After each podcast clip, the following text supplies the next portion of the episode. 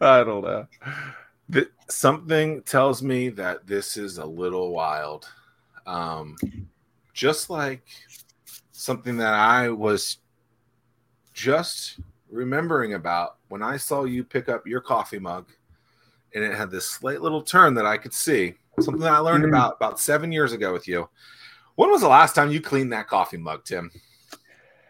Uh, my wife will clean it every now and again. She'll uh, take it away and throw it through the dishwasher. But I will say, like, my immune system is so. This just it just strengthens my uh, my uh, uh, immune system. Is I it think. like that's my story? It, is it like a grill, where like if you think about it's, it, how clean seasoned. are grills? That's right. It's, it's seasoned.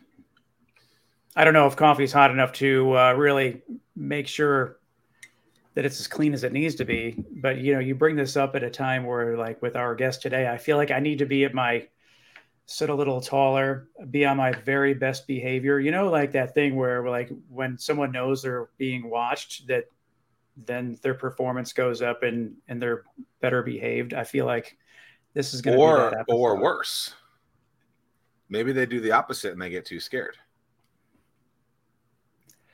I'm interested in the aspect of this with how you can learn to be better at body language by doing things, you know, thousands of miles away. So we'll we'll see. Rachel, good morning. How are you? Good. How are you guys? Pretty good. Okay, so your yeah. first thing that you said, you smiled and then you did something with your hands like spirit fingers. Like is that is that is that like tip one? Is that like tip one oh one of like if you want to get people engaged, immediately do spirit fingers or something like that? Oh, sorry. sorry. Can you repeat what you just said? It like you you cut out for me, and I want to make sure I'm answering the right question. Yeah, yeah. not the, what I want the first thing you did was you were like hi with your hands. Is that uh-huh. I mean is that like a good tip? Like engage people, you know, immediately with with spirit fingers or something? Yeah, I mean, really, what you should be doing is like a dance and like you know different like cheerleader things. Um, no, but actually, so you uh, you did you did identify a few core things that can be leveraged when it comes to body language that help sh- show your audience or whoever it is that you're speaking with that you're you know, fully here that you're ready to engage that you're open and whatnot. And those two things tend to be you know looking making direct eye contact or as direct eye contact as we can. And then a display of your palms like palms forward mm-hmm. tends to be a very trust building nonverbal Interesting. So this yes. is going to be a really fun hour. I'm, I'm, I'm really looking forward to this, especially, Hi, especially with whenever when everyone COVID kicked off and we weren't doing all this stuff. You know, we no one really knew how long this was going to stay until everything went back to normal. And now, video conferencing. I mean, uh, Zoom Life. Pick a platform that is the new platform that's here to stay for the long term so tell us a little bit about your business and what it is that you do. I think it's super interesting. Yeah, absolutely. Um, and by the way, thank you guys for for having me here on your show this morning. It's very exciting. Um, so at Virtual Sapiens, right, which is the name of, of my company, we what we're doing is leveraging some of the new technologies we have, layering them on top of these tech enabled conversations that we're having, right, over video to provide people with insights on body language, nonverbal communication from from that video communication perspective, right? So we look at this playground that we all have to show up in. We look at things like your setup. So are you framed properly? Is your lighting such that we can really see you as an articulate human? Uh, we look at body language cues like eye gaze, facial expressions, gestures, um, and then we also look at some of the vocal variety, right? So we're, we're looking at a very comprehensive set of metrics uh, so that we can help professionals really build awareness and update their skill set so that when they do show up on video, it, it feels more comfortable, it can feel more authentic, and at the end of the day, we can have a more human connection. No, it's it's interesting. Just as time continues to go on, like at first everybody had cameras on everybody was talking and you know it was accepted to have the, the, dog walk by or the cat walk by or kids going past the background. And now it's like slowly more and more cameras off, cameras off, cameras off. And, uh, you know, nobody uses teleconferencing anymore. Uh, but so every, and it's just like, but everybody will still Zoom or whatever, but be cameras off. And it's just, I don't know. I just feel that I'm always cameras on. And I just, there's, there's a connection there that, that needs to stay. Um, yeah. Yeah, you know, it's interesting. There is a huge debate waging out there around the the whole camera off, camera on, you know, divide, if you will. And it's unfortunately not really getting to the the crux of the issue, right? Which is it's less about camera on, camera off, and it's more about taking a step back and looking at the comprehensive communication strategy within an organization right? If if everyone's showing up to a Zoom meeting with the cameras off, it probably means that there are too many Zoom meetings that are happening, right? Some of them mm-hmm. maybe should be communicated through asynchronous means, emails, some of them could be telephone calls, some of them could be a live document sharing situation, right? Like the the, the moments where we do show up on video, it, it's wonderful when everyone can really be present and engage, you know, with, with one another as, as humans. Um, you know not not not everything has to be a video meeting and having a, a, zoom call with everyone having the video off like that really does seem like maybe not the best use of the the channel. Well real quick zack and then i'll turn it over to you. But to follow on to that i think that it's it's really a lot of a, a of a leadership thing. I, I mean i just don't think that it's a good a good look when you have leaders of an organization that they have cameras off and the rest of the people that are under them so to speak uh, in terms of reporting are all cameras on. I just think that that's something. I, it, to me, it's a leadership thing as well. Yeah, absolutely. And and you're touching on a really interesting thing too, in terms of you know, as a leader, we we we want to mirror the behaviors that we'd like to see promoted throughout the organization. It, it, it's the same thing with requiring people to come back in the office. Meanwhile, some of the leaders or, or CEOs or whatever are in their like beautiful homes somewhere else you know reporting in via mm. digital means right? Like these, these things should be a little more um, democratized. Choice needs to be leveraged in a way that makes sense. Flexibility needs to be leveraged in a way that makes sense. Um, and definitely as a leader i think you should you should show up in the way that you would like everyone to, to show up whether that's video on whether that's in the office however many days a week. Yeah absolutely. I've heard this stat before and i'm sure you you have it um, more honed in on. What percentage of someone's um, there, there's a stat about body language has this much to do with how people whether it's trust or listen or whatever what, what, what how high is that number? It's pretty high right? So okay yes. So the study i believe you're referencing is the uh, Mehrabian rule which is it's like 93% is nonverbal 7% is is verbal which would include vo- yeah, exactly, vocal as well. So things like intonation, speech speed, pauses, oh, okay. um, and then and then filler words. That is a very misleading uh, number, right? Because the study was done in a very specific context, right? And the study represented the degree of emotional nuance that was picked up on, right? And and when you're talking, right, if you take like one sentence and you're like, I'm I'm so excited to be here, right? And then you say, I'm so excited to be here.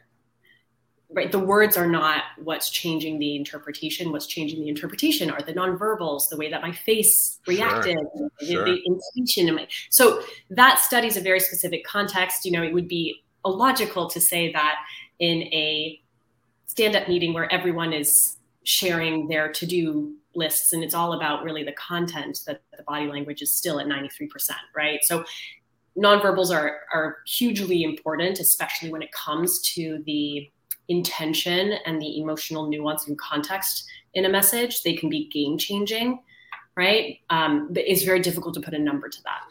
But, okay so it being difficult so it's not 93 but it's not zero. It's somewhere in between and it's a lot. Yes it's uh, definitely a significant piece what, of your I didn't know it was 93, so that that or you know, allegedly 93. But what I was going to say is that I think people forget that they're always selling something. right? Even people who aren't salespeople, right? They're they're always Mm-hmm. trying to get a reaction. They're always trying to get a specific outcome, and no, no matter what that is, right? And if they could improve their body language, or they can improve some some feature to fix that, they could see a lot higher results. Whether that be getting the girl to go on a date with you, getting the person to uh, you know supersize their Big Mac meal, whether that be to get a new job, to to, to do any to, to get someone to you know uh, uh, agree to the graphic design that they just did, whatever those things are. That the body language in that, if it's if it's positive and improved, you I would uh, believe tend to like that person more and are more likely to agree with them. So you you would think that someone would want to improve those things so that they can improve their percentages of, of whatever they're they're looking for. We're you know I would think dozens, hundreds, maybe thousands of times a day we're trying to get approval on something. Um, so why don't people? So that, that's a true statement, right? Like these things are important in there, but then why don't more people put in the attention to try and fix this when it's basically their entire life? I think that basically comes down to awareness, right? So we are all very used to the way we show up, right? We're used to the way that we hold ourselves, even just simply from a postural perspective.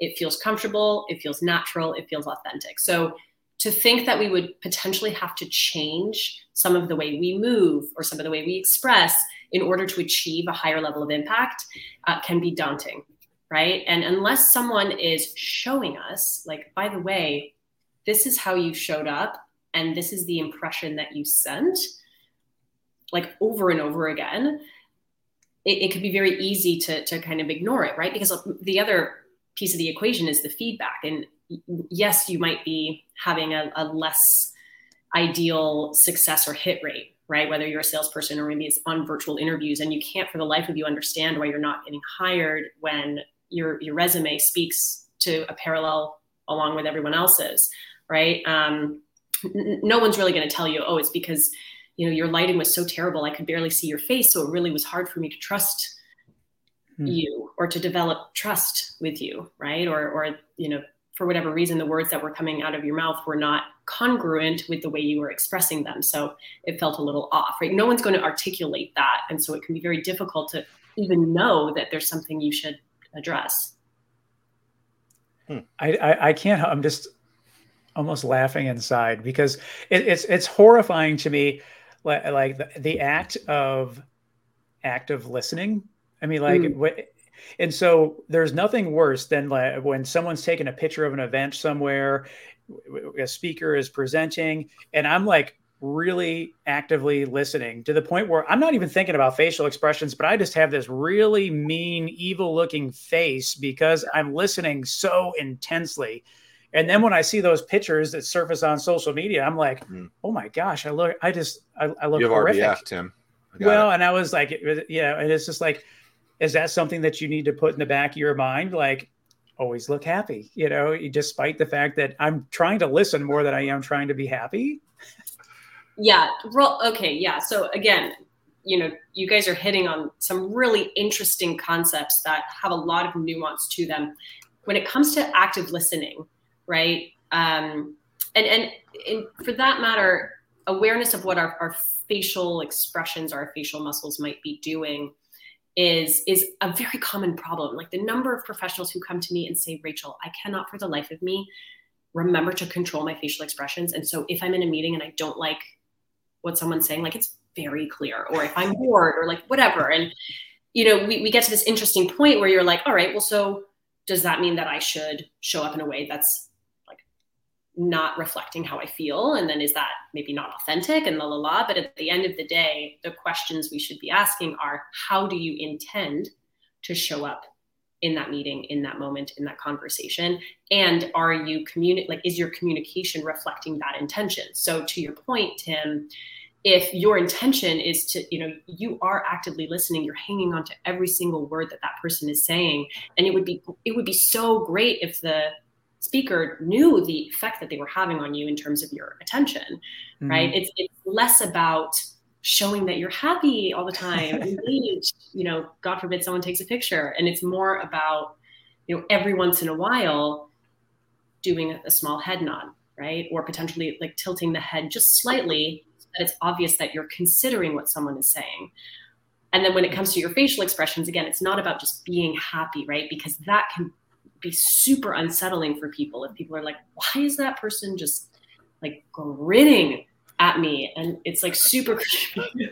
so, but what, what can be helpful is just a reset of the facial expressions mm-hmm. once in a while you know so so that we still see a little bit of that dynamic engaged quality but it's it's more about variation in facial expression than it is about like being you know happy or pleasant all the time or if you just put your hands out like this and stare at Tim, I'm sure it'll be okay. They'll then they'll trust you even more. I want to get into that. I hope we we touch on that at some point. But I have a tendency in conversation to arms crossed like this, and I've been told, you know, that that is saying that you, you know, are not interested in this conversation. It's just comfortable to me, right? And so sometimes like, I'll, says. I'll look at these people and say, "Hey, I'm very into this conversation. I'm not trying to be rude. This is just comfortable yeah. to me. Yes. Like, don't whatever." And so, like, kind of like to Tim's point is, so yeah. that person, you know, it's not a presenter. Uh, it's you know maybe it's just like a, a friend or a family member or, or whatever. I literally will tell them, "Yo, I'm into this conversation. Don't don't be just uh, don't don't think I'm being you know uh, yeah. uh, you know disinterested in this conversation just because my arms are crossed. Like, yo, I'm in." And so it's I, maybe maybe that seven percent verbal is helping the ninety three percent nonverbal in that case, but like I. It's kind yeah. of so weird in those situations too, where it's the you know because some people I think with arms crossed probably are not interested, and that's fine. But I'm yeah. usually I'm usually all in. right. So right. we were I, so in the world of nonverbal communication, like especially kind of more like the pop culture side of things, you know, there are many myths, right? And if you talk to any nonverbal expert, they'll be like, "Oof, yeah, we we like have to." Like another one is, "Oh, if someone looks at me and doesn't blink, they're." Or, or if someone looks away when they're talking, they're lying. Like some of these things are just completely not, not not always true, right? And as you say, like crossing your arms is actually a very, I'm going to say this word again, nuance. It's a very nuanced posture, right? And absolutely, there are some times where it's very clear that someone says something and immediately you cross your arms, right? You protect your ventral area. You show a very closed nonverbal, and it's very strong. It can be a very strong message to the other person that, like, you disagree, you're not interested. You know, you you're not really going to have a conducive conversation. That's one use case, if you will, of that posture. There are many other reasons why you might cross your arms. Number one being, as you said, Zack, that it's actually a very comfortable posture for many people, right? A lot of people, actually, I would say humans in general, right, from the time that we are born, care is expressed to us through touch, right? Skin to skin contact when we're adults, we're not getting that same kind of reassurance and care through self-touch. And so we do it, we do it ourselves, right? That's why you get a lot of these kind of touching, mm. right? When you see people kind of rubbing that, that that's a very soothing act. It, it, it it lowers our stress, right? So when you cross your arms like this and you're like, yeah, I don't know, it just feels comfortable.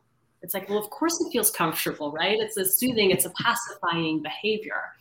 So when it comes to kind of decoding some of these messages what we, we we really have to take like as many pieces of information into context as possible right so if you're if someone says something to you and you go oh interesting right? We're getting a very clear verbal cue that this is interesting to you. We're getting a very clear head nod which indicates that this is a positive consideration.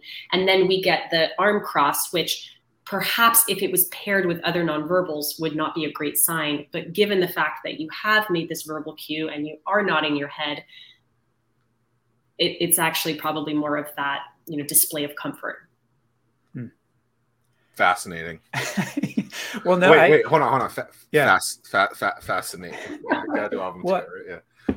So one of the things that i that i do find fascinating is the fact that uh, reading reading up before the show and in preparation for this, you said that uh, you've learned a lot of this and this behavior from being on stage. You mm-hmm. you're a performer, and when I look at, I'm a I'm a really really big into music. That's one of the things. I mean, going to live shows that's that is my jam.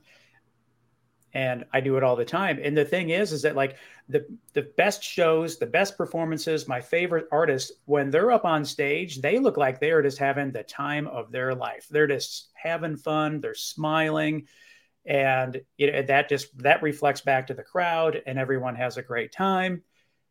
Is that is that something that they practice? Is that something? I mean, because these mm. performers, I mean, they're professionals. They make everything look so easy, but yeah. they've been at this craft for a really, really long time. Or is it a mixture of both? You know, that they really are having the time of their life, even though they're playing the same song for probably the 20,000th time in a row. Yeah. Yeah. That's, I mean, that's a great question. I think that's something a lot of performers try to, it's like a nut that a lot of the performers professional performers try to crack. Uh, for me, like as a dancer, of course, my mind immediately goes to the Nutcracker, which was our like yearly production, huge moneymaker for the company, 43, 45 shows, and you were in every single one of them.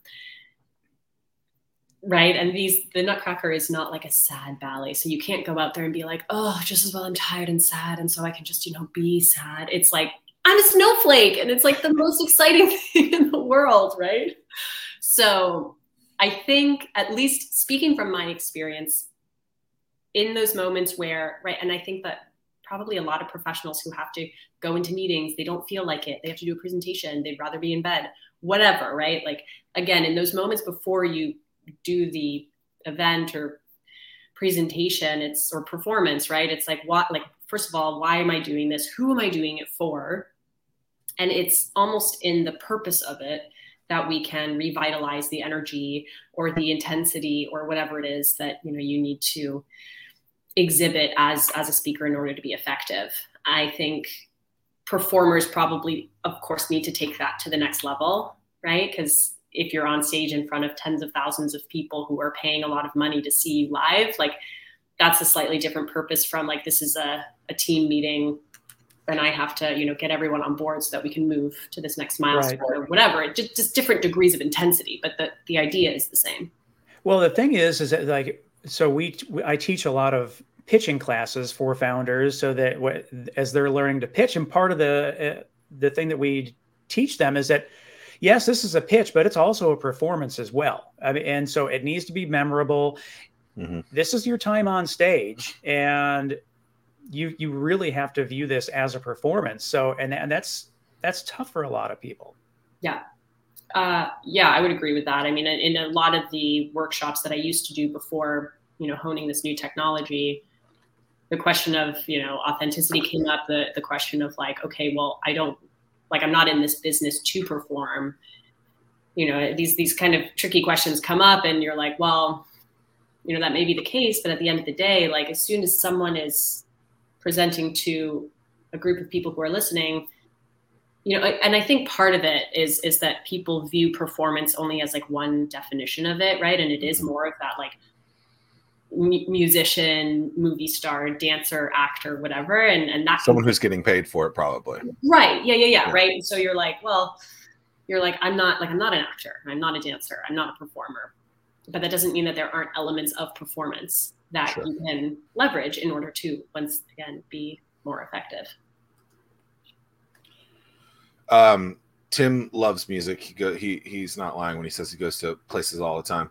Uh, I heard an interview with Zac Brown band, and he said that when they started, someone asked him, "He's like, you're you're just so great on stage, and all of you guys seem super energetic." And he said, when we started the band and we decided to go out on the road, no drugs, no alcohol the day of the thing um, or I guess not before or during. Yeah. Uh, and that was um, an important thing because he's like, people are coming to see us play our music at our best. If we're if we're faded because we're so screwed up on you know drugs or alcohol, like many performers uh, in music in music do, then we're doing a disservice to our fans. And so yeah. I thought that was interesting too. Uh, funny side note: every once in a while, if I'm about to do a performance, like I might have a beer or two just to calm the, the, the nerves of something like that. Yeah. But I appreciate him him saying that and, and, and recognizing that they can do a heck of a lot better job for the people who are spending you know 150 bucks a ticket these days to to see that. So that I appreciate mm. that. Yeah, just, and I well no i think it's a good point because i think we can get very wrapped up in like strategy like in the moment and like immediately leading up. But like overall right health wellness mental health taking time to make sure that you're getting enough sleep eating well getting exercise like doing something you love like all of those things like i feel like are like foundational to anything we discuss right? Because you know it becomes harder and harder to like lift above not feeling well not feeling good what is your background in all of this? How did you get into body language? Yeah, so it, I mean, honestly, it was very rooted in my experience as a ballet dancer. You know, that world is completely physical, it's completely um, nonverbal, right? We don't go on stage ever and talk. Uh, and I retired in 2016 because of an injury. So was not planned. You know, I thought I was going to dance for many more years. And I few months after retiring, got a job at Harvard in their fundraising offices. So very relationship driven. And just, it was almost like the sharp contrast between like a few months ago being on this stage performing and then all of a sudden finding myself in this very like corporate kind of cubicle environment that I noticed number one, actually how like physical this new world was in a completely different way and how um, how much potential was being left kind of on the table because people were not not really showing up and not embodying their their lives as professionals. Um, and so that was kind of a grain of like, oh, that's you know, I feel like this is a very natural thing to to walk in and engage and express and whatever. And um, other people around me aren't really doing that. And then, you know, like, what if I could maybe bring some of what I learned as a dancer into this new new environment. Yeah, I, I want to touch on the the tech behind the platform that you have. So is it is it is it an overlay on Zoom or whatever platform you're using, and then is it is it nudge you or like just remind you like, hey, work uh, your eye contact is off. Yeah, I find it fascinating. I would love to hear dive into that and hear more about it.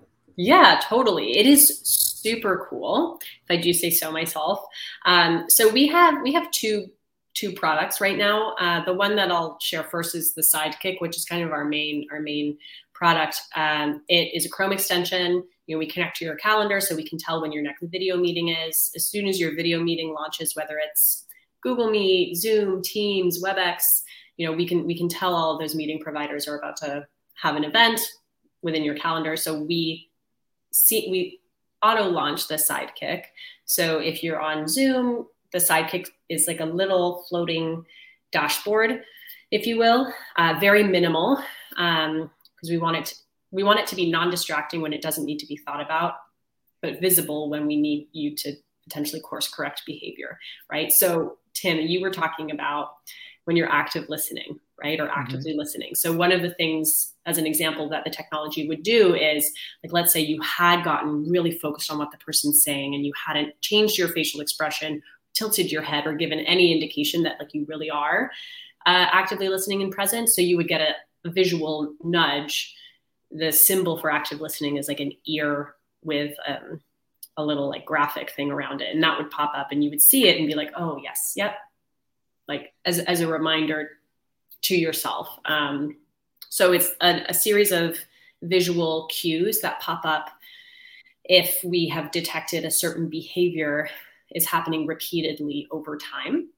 Um, so it's not like if I like look away like this and then look back, it'll immediately flash, right? Like it, the behaviors have to be more of a pattern in order for us to um, do, like essentially give you a nudge. Um, and then, you know, we give you encouragement as well. So if things are going, if you've corrected a nudge or you're on a streak, you know, our logo goes on fire. And so, you know, it, just just to say, because I think earlier when we didn't have that kind of gamified approach, when people mm-hmm. weren't getting nudges, they were like, "Is it still working?"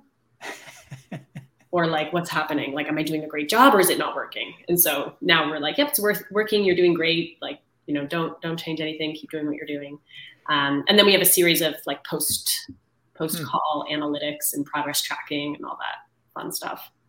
It is is that uh, subscription based software that someone can just go ahead and is it a is it a monthly subscription that uh, for access to the extension? Yep, yep. And anyone can go to the website. We have a free trial, so you can install the extension, try it out. You know, we we like to say, you know, g- give it a, a, call or two to get used to because it is it's new. You know, it's something new to consider and think about. Um, but yeah, it's I mean, it's it's kind of where that awareness piece comes in, right? A lot of people get a little bit like low scores at the beginning and um, some people don't love that. Mm-hmm. so, like coach. so, can is this something that you could um, just open up a a Zoom meeting or any or open up a, a FaceTime with yourself or something, and then practice and rehearse with this tool as well, so that you can improve. Like if you're if you know you have a pitch coming up that that you can continue to practice, get feedback from, and then uh, improve your performance. Yeah, yeah, definitely. Um, it works on any video. Like I could have it on right now and be using it if I wanted to. Wow, that's really cool.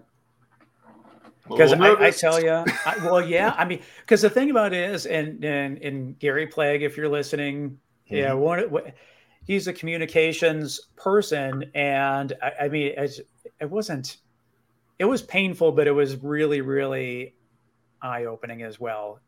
So what like we went through an exercise and um, everything is recorded on camera and then part of that exercise was you had to read out loud a children's story mm. and you know the way that you read to children is very very different than uh, but because it, it, requires so much yeah. emotion and i'm just not like super filled with emotion you know just i'm, I'm pretty stoic and but then when i when I mm-hmm. rewatched it, I was like, oh my goodness, you know. And now, even even to this day, I try to like, I feel like I'm over exaggerating, but when I go back and rewatch those video clips, I still feel like I have to like increase it 20x more, and it's just like, oh gosh, it's just so a practice tool like this would be, I would, I see the value in it.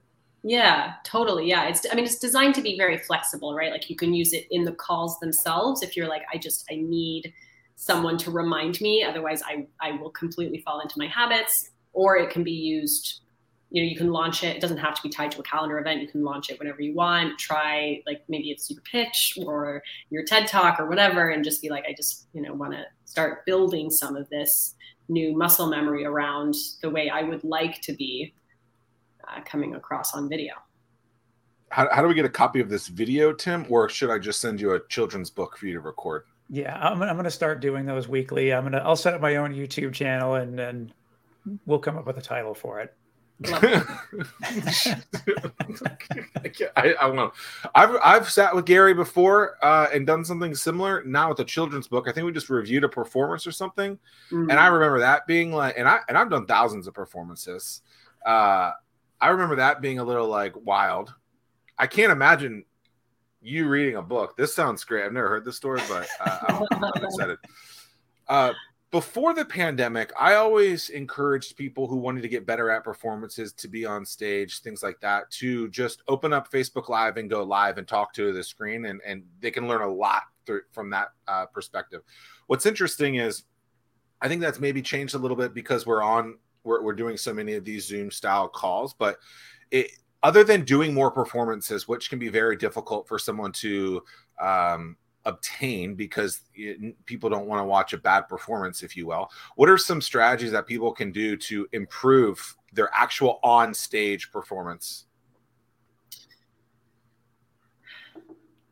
So it's interesting because I think a lot of that improvement can come in two ways. Like number number one, it's in a lot of it is in the preparation right? And the practice. And all of those are happening before the live event. Things like, you know, whether it's um, like, for example, when I was practicing for for my TED talk, I would read the text over over and over again without worrying about any of the other layers of of performance, but just to get the the base of it in my in my in my brain, right? And then you start adding these other little pieces and so as you add new pieces, the part that you were rehearsing before, you don't have to think about anymore, right? I think a lot of the anxiety that comes in performance is when people think about every single thing that has to be executed on simultaneously in order for the performance to be successful. If you break down the rehearsal process, then you can layer things one on top of the other in such a way that feels a little more natural, feels a little more approachable, right? So that's kind of one, yeah. Can you expand on that a little bit? Because I, I, this this is one of the questions I wanted to ask you was mm-hmm. in preparation for that TED talk. How much prep how much preparation time went into that? I heard a stat. Is there a stat like one hour for every minute or something? It's it's some crazy number, but I'm just curious how much time prep time went into your TED talk. Yeah, I mean that was, you know, uh, dancer over here, so I'm not like necessarily used to doing um, these talks that are scripted, right? A scripted talk to me, like I can talk all day, like as you said, Zack, you know, on Facebook Live, whatever, no problem. But a scripted talk is a very different thing. So I, I think all in all, it was a period of like six weeks prep, um, and that included, you know, writing out the first draft, like honing the draft, going back and forth a lot with some coaches on like the structure of it. Uh, and then, I mean, to me, the most interesting part is like once you're like, okay, this is the content, great. It, it, that it, the next most interesting part is is like, okay, so how do you make that content come off the page? Um, and that that was um, at least for me, my process is is it has to be doing, you know, and as as crazy as I might seem when I'm doing it, just like literally talking to myself in a room for however long it takes to get it to the point where it feels natural and doesn't come across as scripted right? That um, that's the most intense process, and it's kind of interesting because I think that process needs to be uh, executed to a certain extent for any kind of keynote or anything like that. And the number of people I know who are so focused on writing the content and then less so on bringing that content to life, you know, you're like, no wonder so many presentations fall flat. Mm, that's really interesting. Is it seems like so much time is spent on creating the slide deck and zero time is spent on what it is that you're the message that people are actually going to remember. Yeah. Uh, do you have any do you have any basic guidelines or suggestions that that you share with people in terms of preparation time versus powerpoint time or whatever platform you're using to create slides?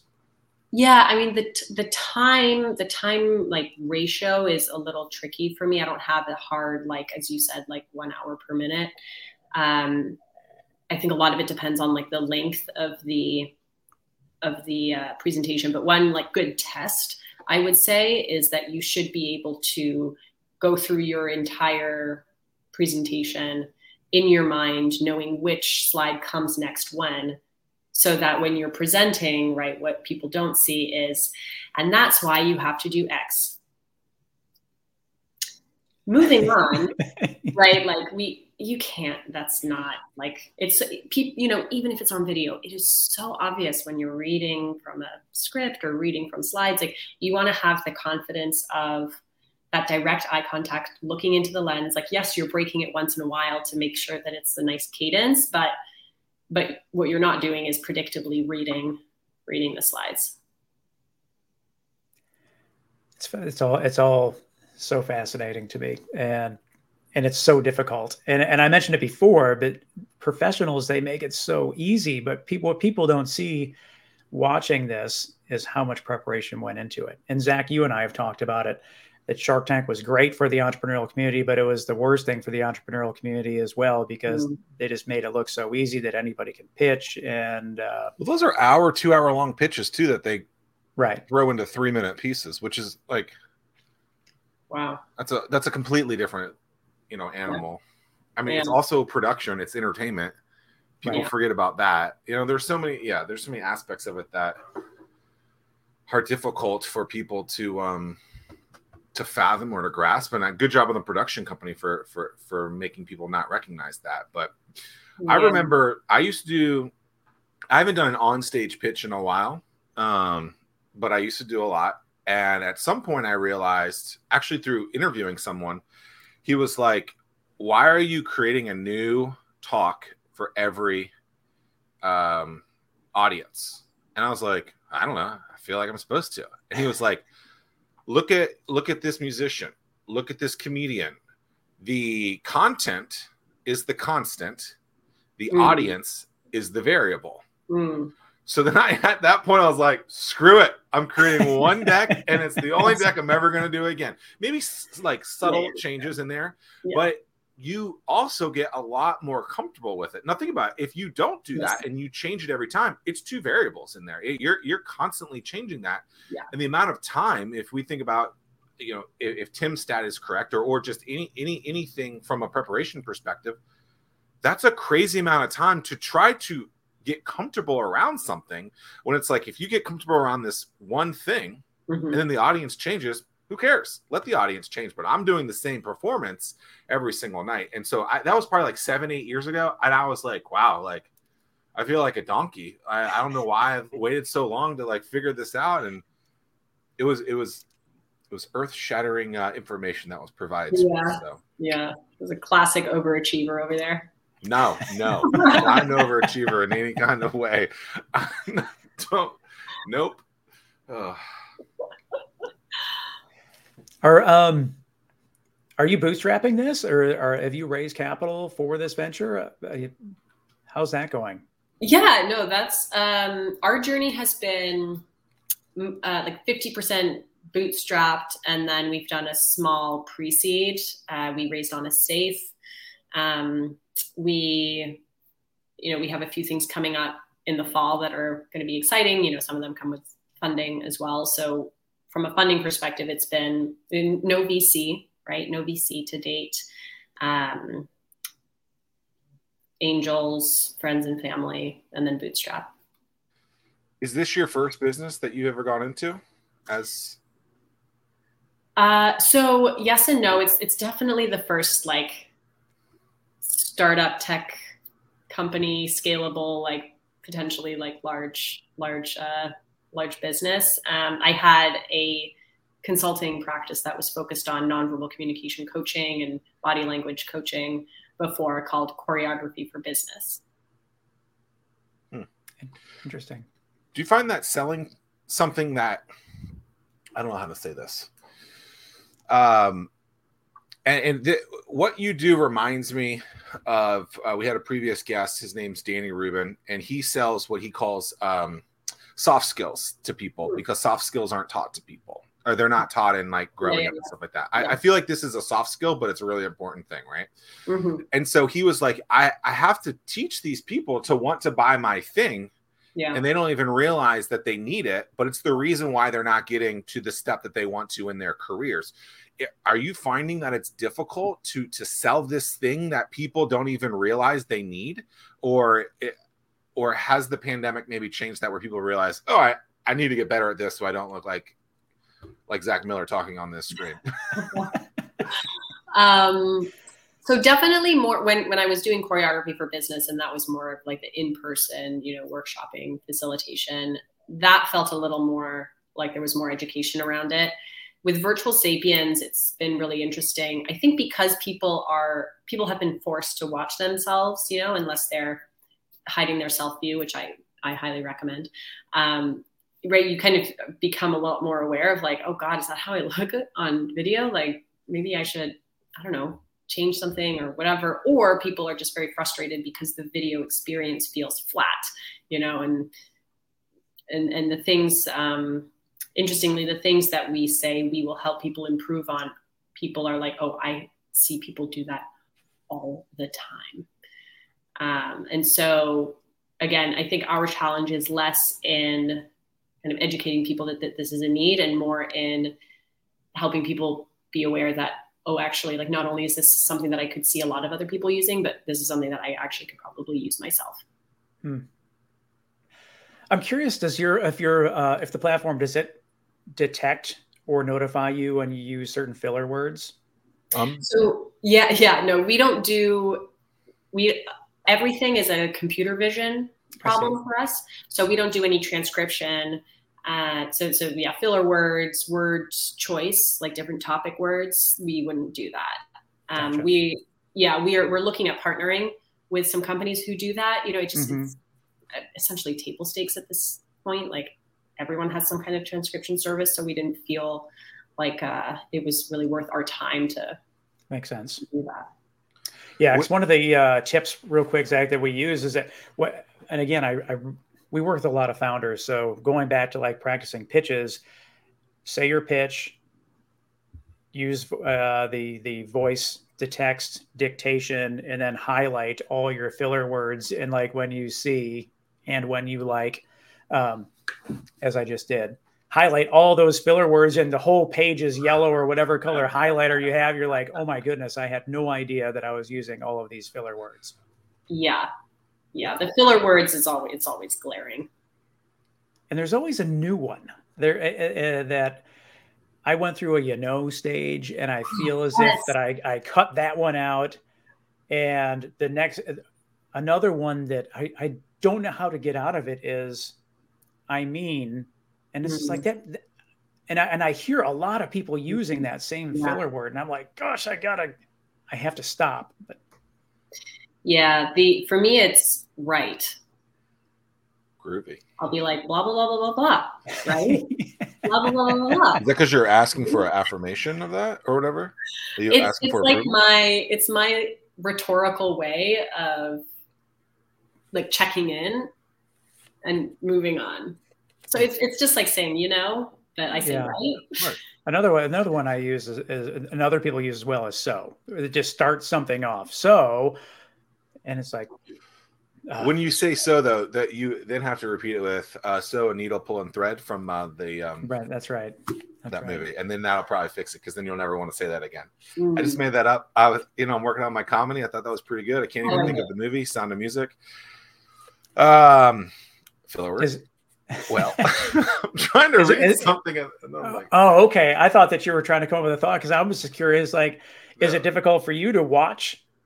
Eh, like, are you when you are watching something does it take away from the entertainment value because or are you able to take off that that part of your brain and just enjoy the entertainment for the entertainment or do you it depends i think if someone if someone is doing something that is just really not helping them it becomes kind of like one of those like, like an obsession where you're like, wow, like I want to just like reach through the camera and like fix the lens and then be like pat on the back and like you know as you were. Because it's like you know all I can see like if someone's like too close, man, someone so many people get so close and it's so uncomfortable because it's so intense for the audience, you know, and I just yeah, so some of those more like framing things really get on my nerves, but when it comes to like hand gestures, things like that, I unless it's like a glaringly terrible situation, it's I can usually kind of shut that part off and just try to enjoy. If someone had something stuck in their teeth, would you tell them? I'm bad at that. I'm i mean, really that's basically what you're. That, that's basically what Virtual Sapiens does, right? I mean, it's basically saying, "Hey, you get something in your teeth, you need to fix it." Yes. Come on, you got. I had, if I had something in my teeth, you wouldn't tell me that's ridiculous. I, I, even if I just met the person three seconds before, I will tell them. You would. You know, uh, Wow, yeah. it's so it's a great icebreaker. You're just a bigger person than I am. I wow. randomly feel like if I were if I were to stop the conversation and tell them in front of everyone that I would just make it worse than them having You don't think everyone's saying that to them? Anyway. Oh, for sure. For sure. This is one of my greatest faults. It's okay. We forgive you. So when we um, first learned about you, we have you fill out this form, and uh, I thought this was really interesting, and I and I want to break it down a little bit. You you talked to uh, the question is, please tell us about your business. And it's virtual sapiens is like Grammarly for body language and presence on video. And then there's another sentence, but I think that first sentence is is, is really critical. What, how how like what um, iteration of that are you on on that? And then the Grammarly piece to that, you know, you you see filler words. a lot of companies, thousands of companies will say they're the Uber for whatever, they're the whatever for whatever type of company. You you've done something similar in saying, "Hey, we're the Grammarly for body language."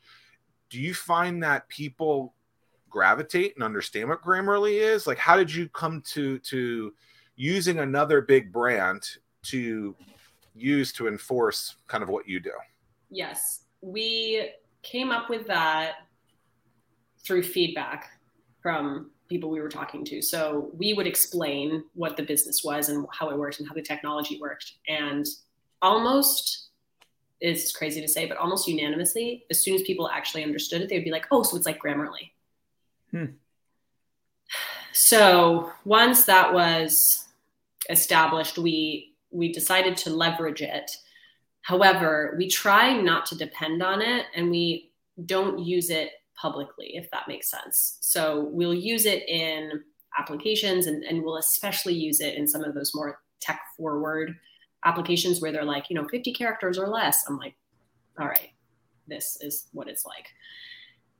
It was but, effective though. Yeah, because it is effective. But I do, I do like I, I prefer not to be comparing to other things all the time. I also think that like it's it's a great conceptual comparison but at this point in how we've evolved like we, we've evolved into our own thing now you know and i mm-hmm. want to be cognizant of that. So it's it's catchy and it works. And I haven't had anyone say what's Grammarly when I say that to them. You know, we're not putting it up on our website. I think you'll also maybe you may have seen other companies use that same analogy. We're like Grammarly for this or Grammarly for that. And I'm like, okay, so it's not super original, but well, at some point, as you become a bigger brand, you have to remove that. I would assume you have to remove yes. that from the situation because you don't want to promote someone to get to the other. But yeah. Yes. Yes. I mean, there are other ways. Like the other day, I was looking at another founder's website, and she used the analogy of she's a um, a legal search platform, right? So as a lawyer or a judge, you could search her platform for any case and decision. And she's like, imagine if you could Google any legal case or legal decision and so she used the Google analogy, but instead of saying this is like Google but for law, she she uses it as like the the verb. So you know you could be like, imagine if Grammarly also did body language.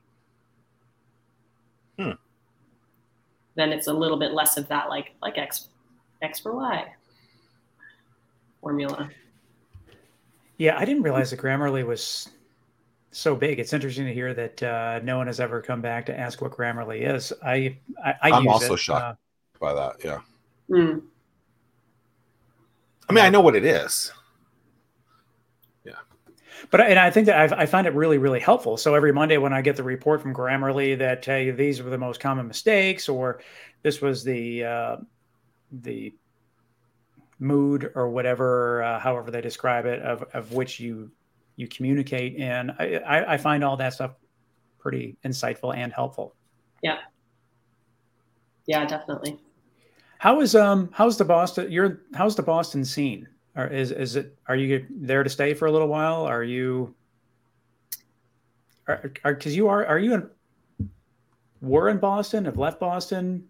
Yeah so i my, the company is based in, in, in Boston, Massachusetts, but um, we like I was in Boston for 16 years, and through through that time was professional ballet dancer, and then a fundraiser, and a food writer, and then now an entrepreneur. And I kind of was like, I need to.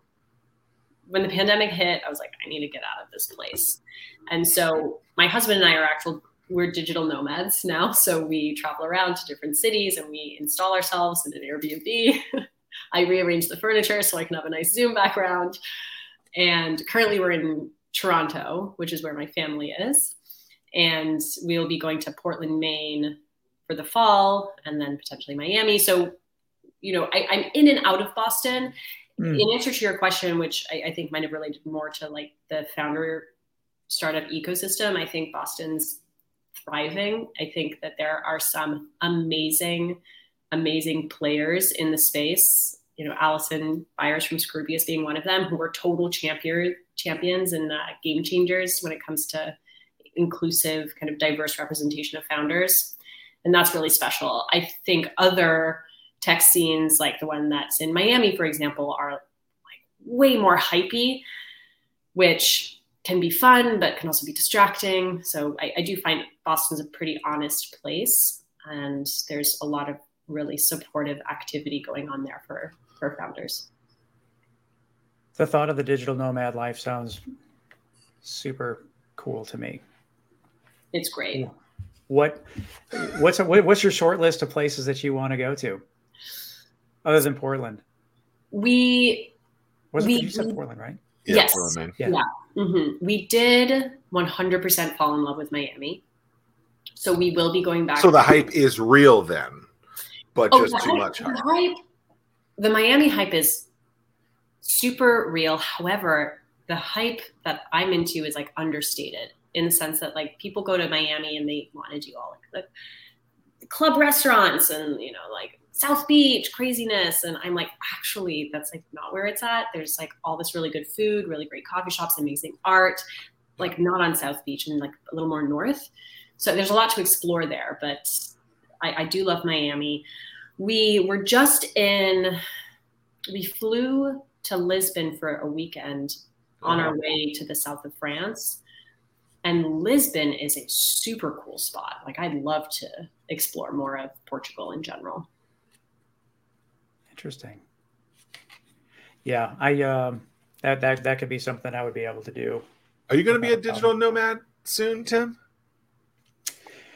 Time will tell. I mean, Oh. we we would we would we would stay here in the Well, sure. In You have area. a home, right? But yeah. We I mean, we're not gonna we wouldn't sell our home and then live out of the car or you know live out of city to city or whatever the case Yeah. is. But I definitely could totally. Uh, I could I could I can get down with it. Yeah, it's great. It's really a fascinating exercise. You you learn that you don't need all this stuff. You you you learn very quickly what you do need, right? What you do need, you need you absolutely need high like high speed internet. You need a quiet place to do your calls. You need like one nice coffee mug. You need a really good like coffee situ, you know, like whatever it is that you need. Maybe you need some music situation. You know, I need a place to be able to move and work out. But once you figure those things out, you know, it's it's amazing how you can kind of plop yourself into different locations and be okay and experience new cities and experience yourself and your partner in in new cities and with new energy. It's it's very fascinating. How about you, Zack? You see yourself doing that? no, I, as I'm sitting here, I'm thinking, I'm like, I don't mind traveling. Like, I enjoy traveling a little bit that I've done, but I'm like, okay, like I have things that I feel like I'd have to move with me in those things. Mhm. So, like, I don't have kids, but I have two dogs. So, Mm. like, what's Yeah. going on with the dogs? If if we had kids, like, would the kids have to cut? Like, you know, your Yeah. kids, Tim, are almost old enough where it, that's why I said in a couple of years, or I was thinking in Right. a couple of years, you know, it'll it'll be there. But for me, I'm like, okay, I got a one and two year old dog. yeah. Uh, it's hard enough to find someone to watch them for a day to go to a wine fest. I mean, ugh, Yeah, for sure. No, that the, the logist. I mean, you'd have to bring that poster behind you too, obviously. Right? well, yes, I can roll it up. I mean, I have one in my backpack already. There's a folding one. I Oh, have one cool. laminated. Um, also, I have him, his tattoo. Yeah. Oh, it's this side right here. Yeah, no, I don't. But um, yeah, Yeah, I mean, it, it's it's like a it's a it's definitely a situation. You know, it's not. I think it would be fun to do something like that.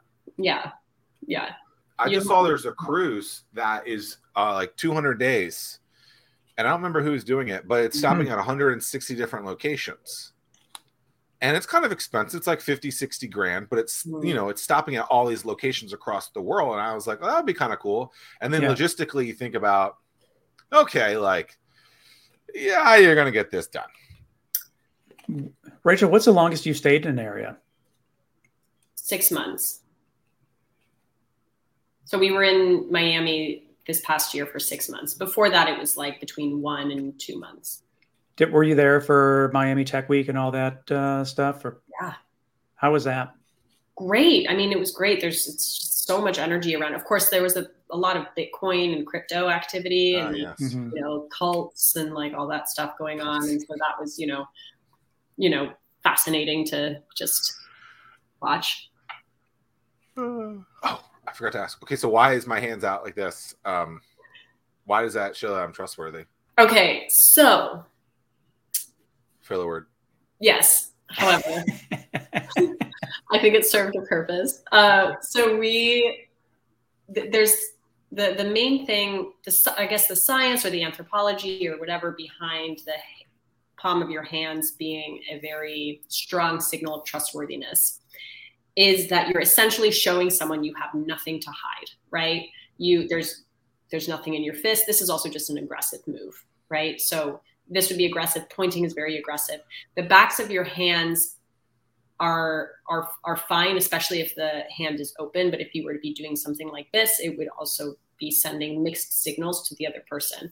So this is the cleanest, fastest way you can show people that you know I. I am here, present with you. I, am not holding my cell phone. I'm my hands aren't hidden below here. You know, I could be like saying yes and typing, or I could be like playing on my phone, or I could be I don't know with a fidget spinner or whatever, which is fine. But this basically is just the fastest, most efficient way of showing people that you're fully here, present. You don't have anything to hide. It's a very like honest, open, genuine dis- display from a non perspective. Now, I will say, this is not the only way that you can do that, right? Because this also ends up looking like, oh, like you caught me.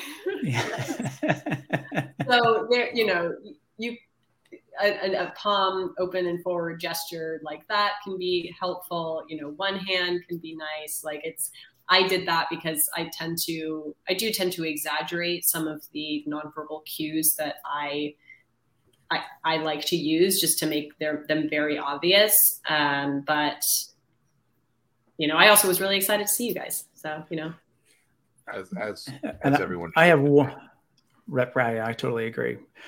One last question for me as we get ready to wrap is so when they when when you I don't watch much media, but after there's some sort of mm. interview that's done, and then they have some then they have a, a body language expert to analyze the performance of the interview. Is, is that is there their legitimacy to that, or is that all about how can I have someone watch my uh, watch this segment just a little bit longer?